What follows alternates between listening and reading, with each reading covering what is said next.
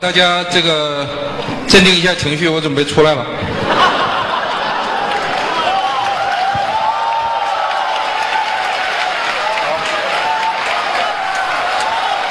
好好，好，谢谢谢谢。怎么？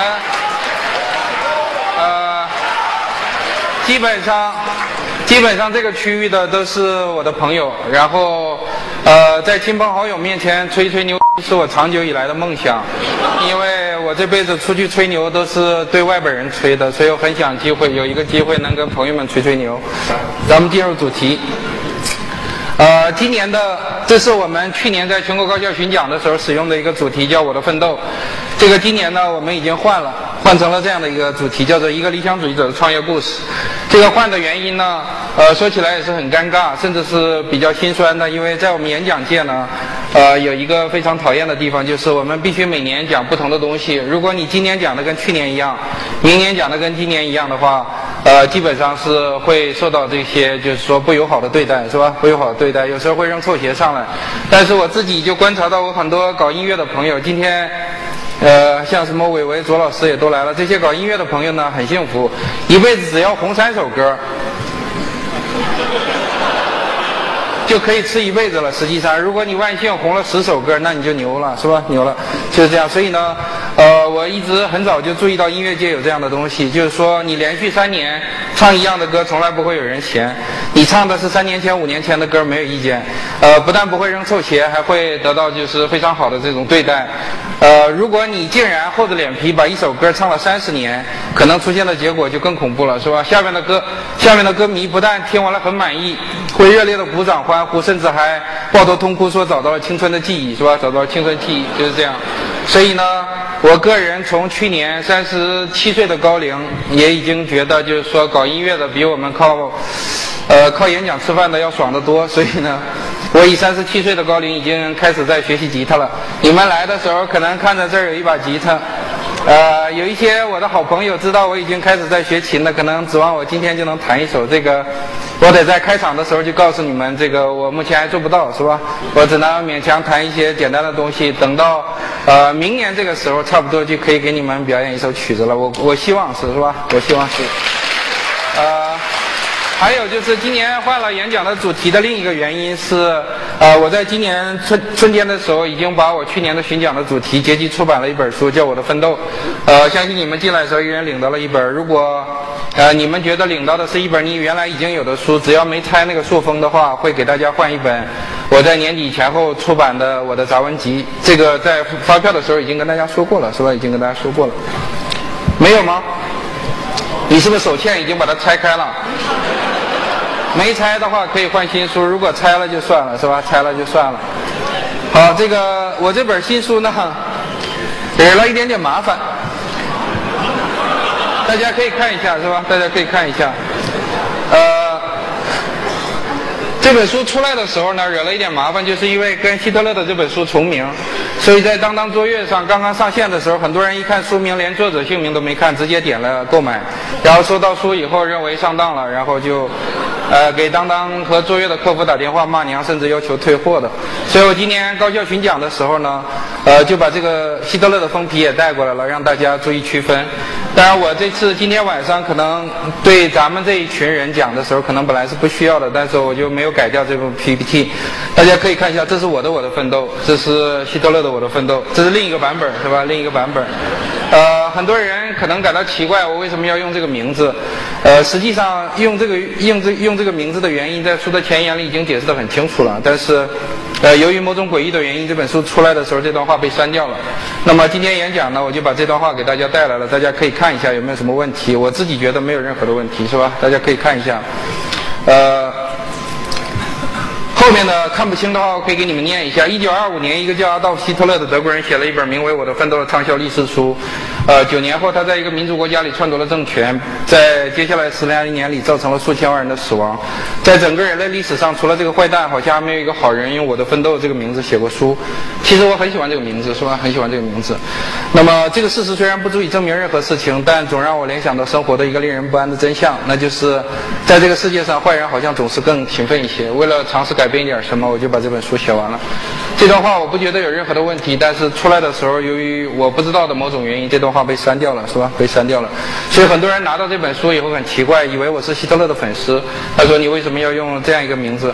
当然，如果你真的问到的话，我最近也在想这个问题：为什么我要用我的奋斗？除了我确实喜欢这个名字以外，还有一个很重要的原因就是说，呃，它从商业上也是一个很好的选择，是吧？很好的选择，至少是一个噱头，你不用后面再去。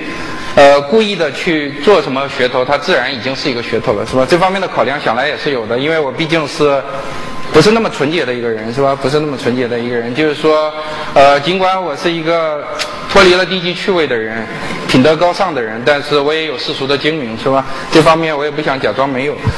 好，这是关于书的问题。这啊，最后这个要吹一下，就是你们今天来了，我一定要跟你们吹一个牛，就是这个书到现在为止已经发了二十多万册了，是吧？二十多万册，所以我给他做了一个精美的光环，大家可以看一下，是吧？二十多万册了，啊啊，我觉得这个特效挺好的，再来一遍，是吧？呃。虽然比起中国一线的什么韩寒、郭敬明的销量还有一些差距，但是我觉得我以四十岁的高龄这么一个糟老头子能卖二十万册，我已经很满意了。年底我的第二本书也即将出版，然后这本书出完了以后还是有一些遗憾的。呃，在思想和知识界，除了在思想和知识界这两界以外呢，这本书基本上是这个样子的，是吧？好评如潮的。只有在思想界和知识界。基本上没什么动静，这个也是可以理解的。基本上它是一个青年读物嘛，是吧？青年读物。好，这是关于我的书的问题，不扯了。回到我们今年的主题，就是理想主义者的创业故事。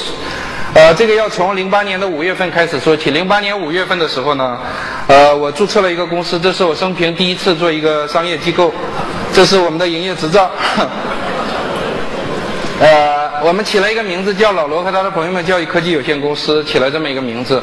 然后这个公司开始做以后呢，我受到了很多自称是我的老粉丝或什么铁杆粉丝的人的指责，呃，给我留言、来电话、来信骂娘的什么都有，就是说对我意见很大。他说你这个臭不要脸的什么，呃，有点像张小强的口气是吧？但实际不是张小强，是很多朋友就说你这个不要脸的，为什么你去做生意去了？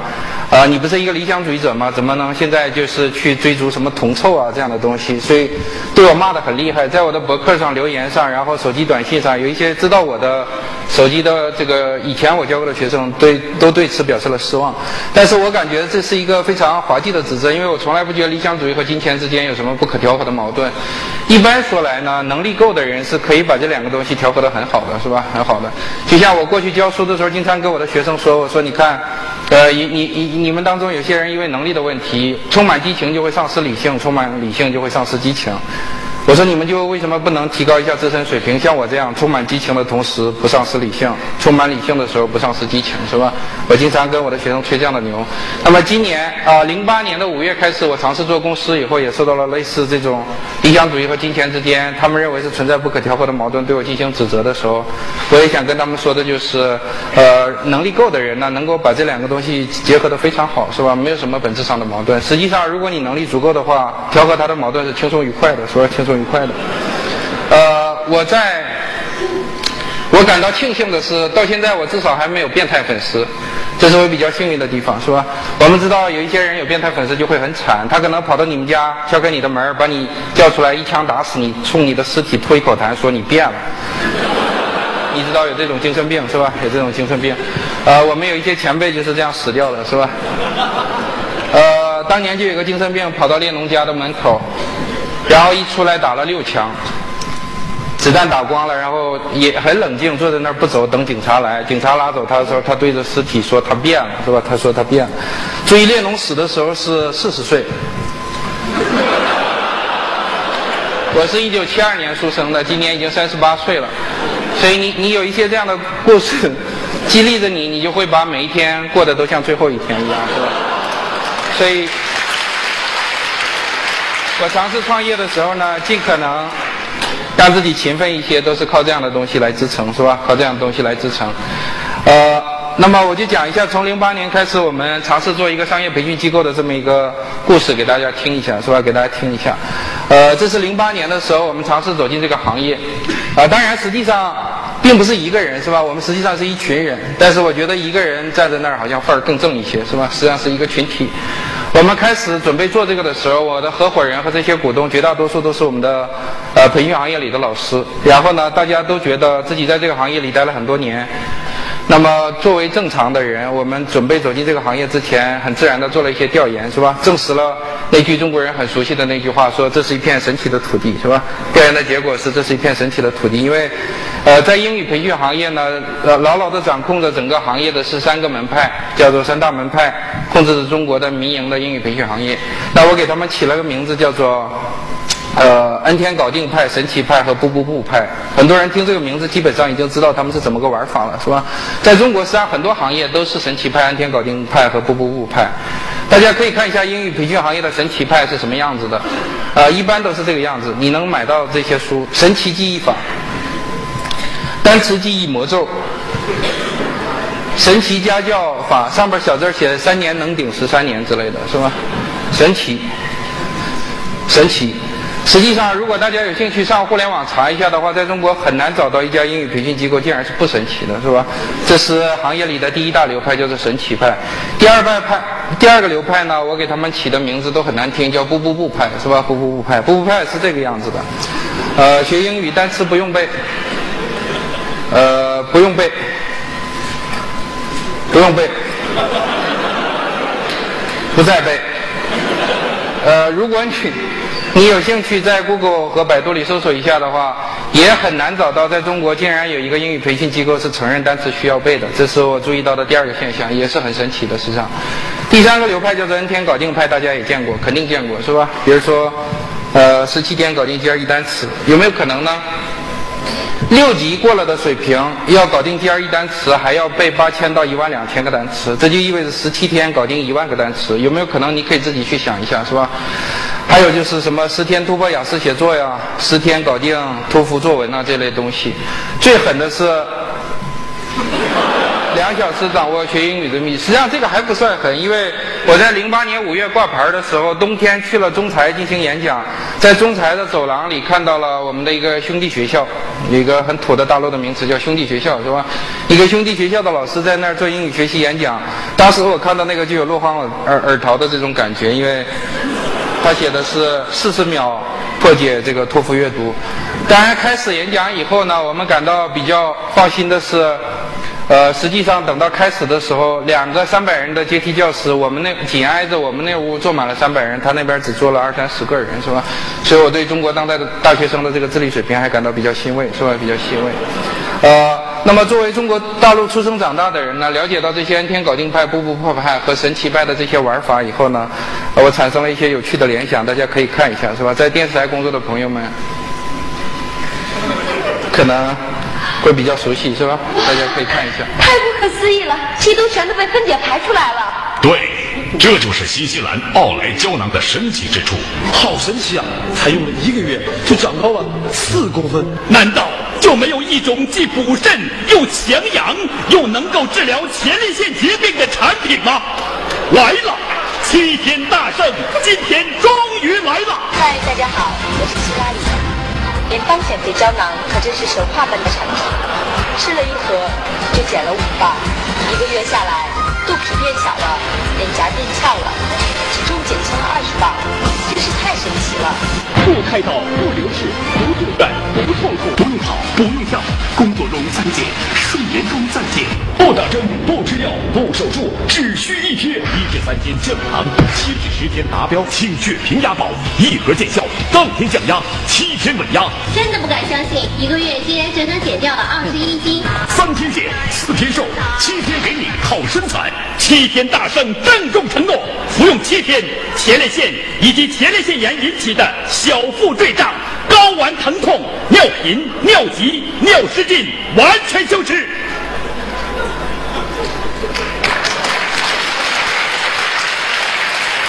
大家都知道，在中国，呃，可能除了中央电视台，所有的电视台都在，尽管三令五申说会禁止这些东西，但是所有的电视台都在合法的播出这些广告。尽管看的时候大家都在笑，他们还在赚那些我们的父母啊、稀里糊涂的长辈他们的钱，是吧？除了中央电视台，所有的包括省级以上的电视台、省级这样的电视台都在每天合法的播出这些东西。所以，在中国，如果在商业领域里你走进去做一个创业的活动的话，绝大多数人不可避免的要面对这样一个局面，就是说，你基本上走进哪一个行业都要跟神奇派、恩天搞定派和不不不派进行正面的竞争，是吧？这是一个非常无奈的事情。那么，呃，有的时候呢，你会因此感到很焦虑，就是说你的竞争对手可能是不择手段的，你是有所不为的，这是一个很很恼人的事情，是吧？很恼人的事情。当然，也有的时候，因为他们做的实在太不堪了，你也会反倒感到有一些轻松，是吧？有一些轻松，因为你还没把自己壮大起来，他们已经把自己弄得非常恶劣了，是吧？非常恶劣了，以至于你呃还没开始做，已经感到非常的有信心了。这也是我在中国的民营英语培训行业里观察到的现象，就是说我在零八年前后准备做这个的时候，呃，观察到这个行业里除了安天搞定、神奇和不不不不之外呢，还有一些东西我不知道，也许是我老了跟不上时代了。大家可以看一下，在中国民营培训行业老师是怎么上课的，大家可以看一下，是吧？可以看一下。我把声音关掉了。呃，你可能很难相信这些老师是在上课。他们不是网络红人，也不是芙蓉姐姐，是吧？都是中国的民营培训行业的一个老师。这个是在课堂上。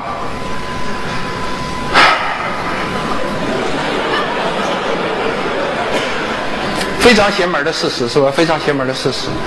我们一般会认为社会上年轻人里，大学生是相对精英一点的群体，出国留学的学生呢，又在大学生里是相对精英一些的群体。但你很难相信，给他们提供培训服务的基本上是这样一群人，是吧？这些都是行业里的所谓的名师，是吧？所谓的名师，你可以看一下，呃。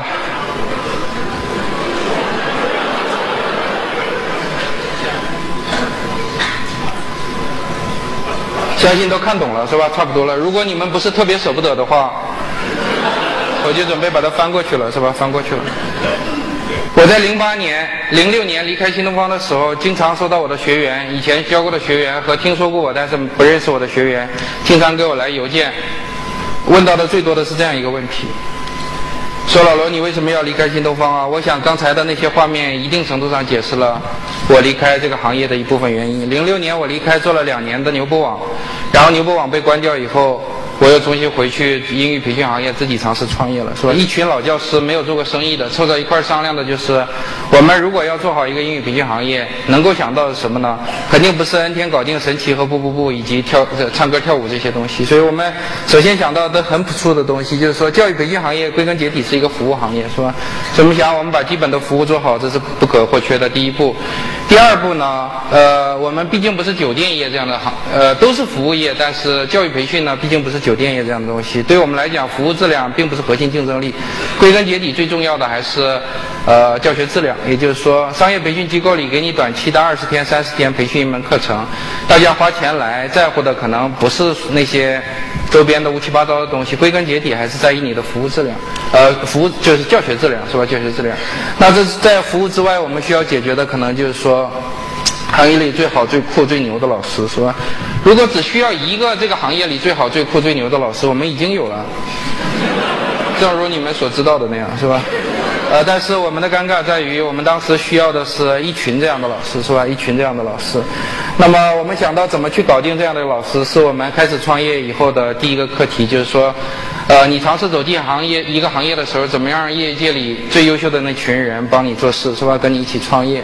那么我查了很多的书，也问了很多的前辈，基本上要搞定任何一个行业里最优秀的人才，基本上你只有两个办法，是吧？一两个办法，一个当然就是钱嘛，这个大家都知道。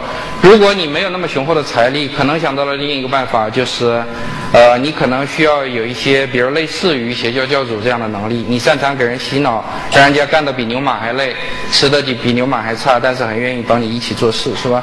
那么零八年的时候，著名的《经济学人》杂志做了一个专题，叫做《中国企业的毛式管理》，是吧？毛泽东和他的管理艺术，这个谈的就是中国企业的这种毛式管理。在中国，很多成功的企业家，比如非这些人都是毛氏管理的忠实信徒，是吧？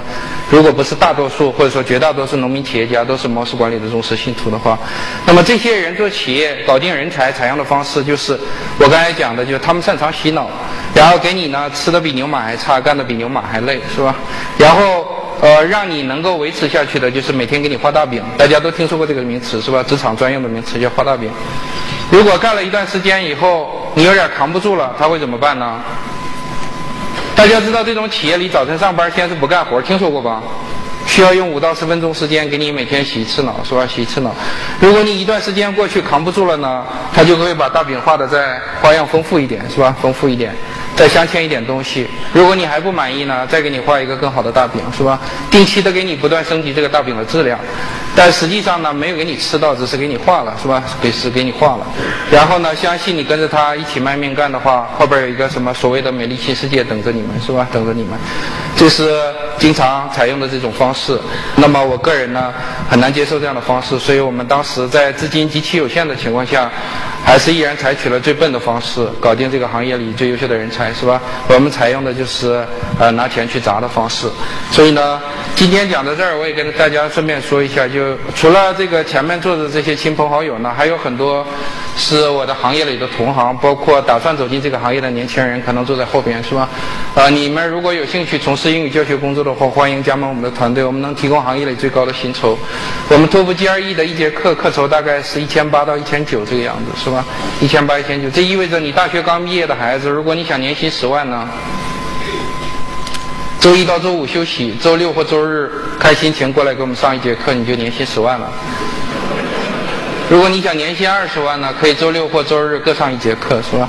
如果你想年薪三十万呢，以此类推。如果你想年薪四十万也差不多。如果你想年薪五十万，我们还有一点难度，因为我们是一个新兴的学校，开不出那么多的课，是吧？我们。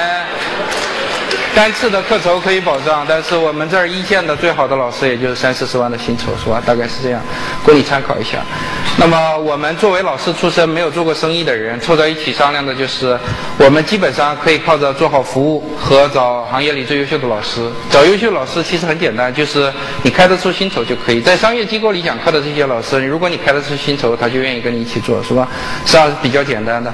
那么你想一下，如果我们没有做生意的经验，只是做好服务，基本的。服务和教学品质是不是基本就可以成事儿了？你们觉得有戏吗？呃。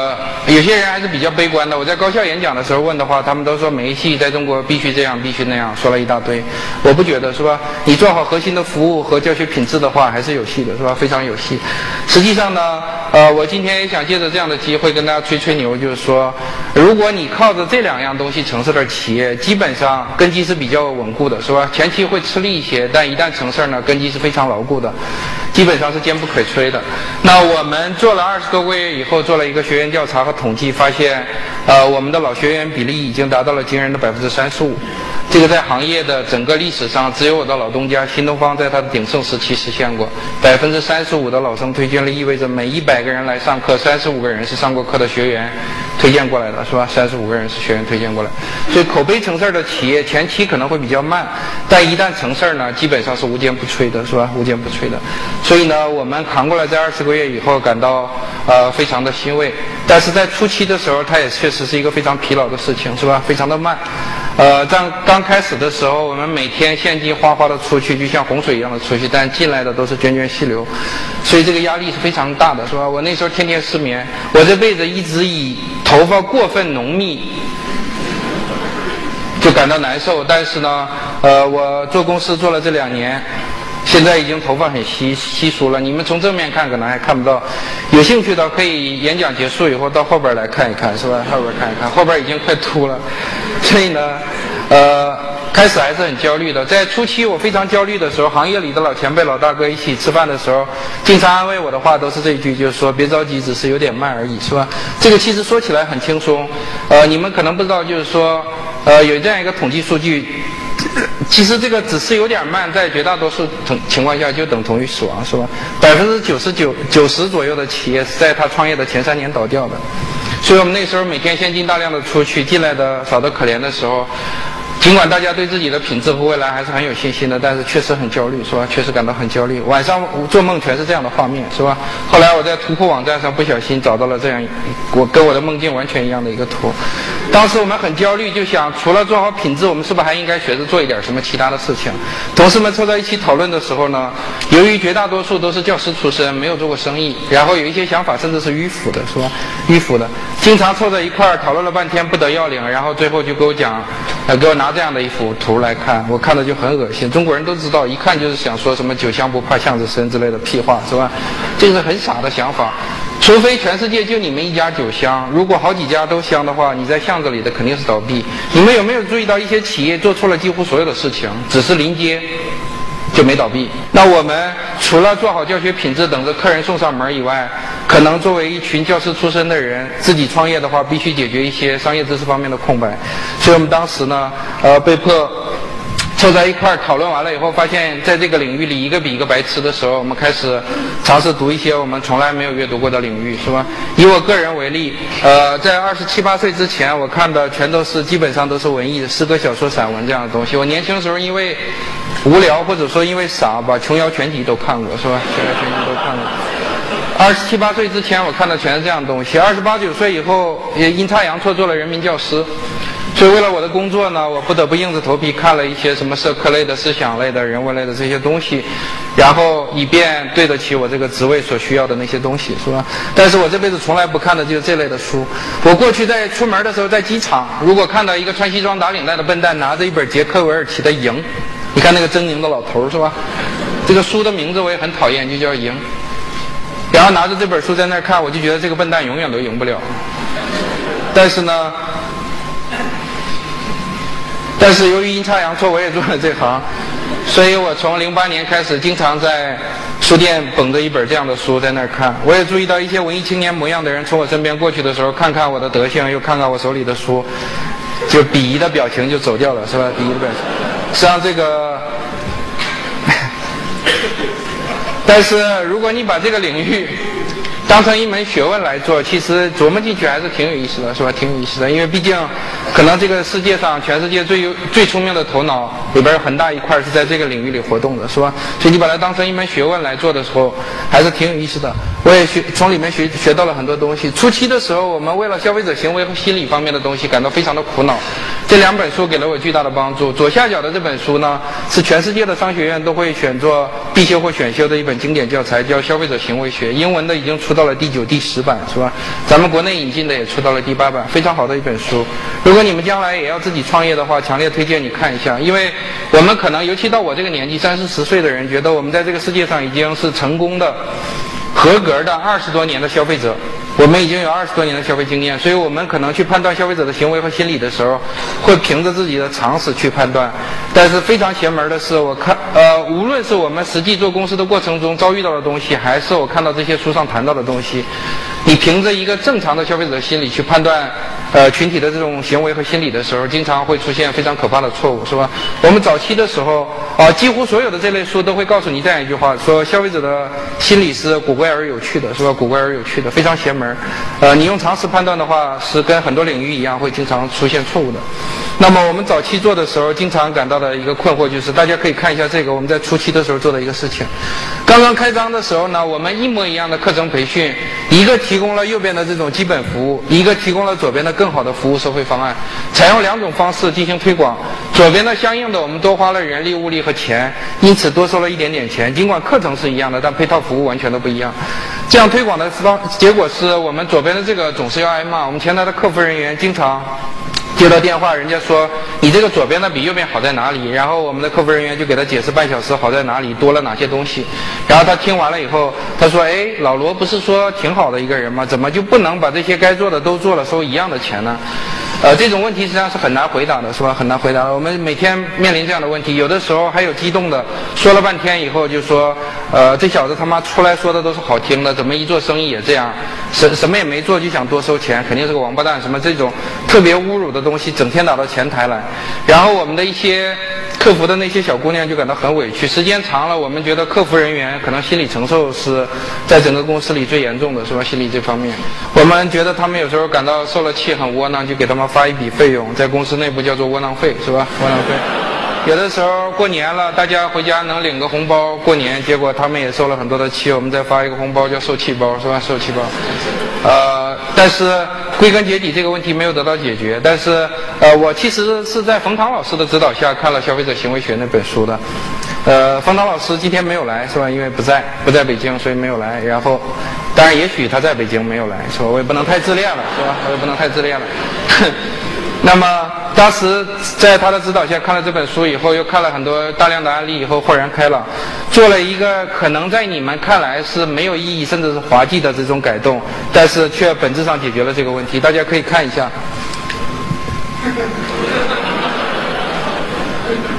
看起来很幼稚是吧？很幼稚。我们把原来的标准收费方案改名为优惠收费方案，把原来更好的服务收费方案呢，现在改名叫做标准收费方案。你可能觉得这是一个很滑稽的做法，但实际上呢，因为做了这个改动以后，招生报名没有增加，但是出现的结果是，自从改了这个以后，前台几乎没有人因为更好的服务收费方案那个进行对我们进行骂娘的、侮辱的和抱怨的了，是吧？几乎就没有了。这是一个非常滑稽的事情。如果我不看这些书，永远想不到，因为我们都听过那个朝三暮四。的故事是吧？早晨给三个，晚上给四个，猴子们都闹，于是改成早晨给四个，晚上给三个，大概是这样。我可能细节不记不得了。这样做的结果，猴子们很开心。我们看了这个成语故事，哈哈大笑，说猴子就是猴子。直到有一天你做了公司，就知道我们还真就是猴子，是吧？我们还真。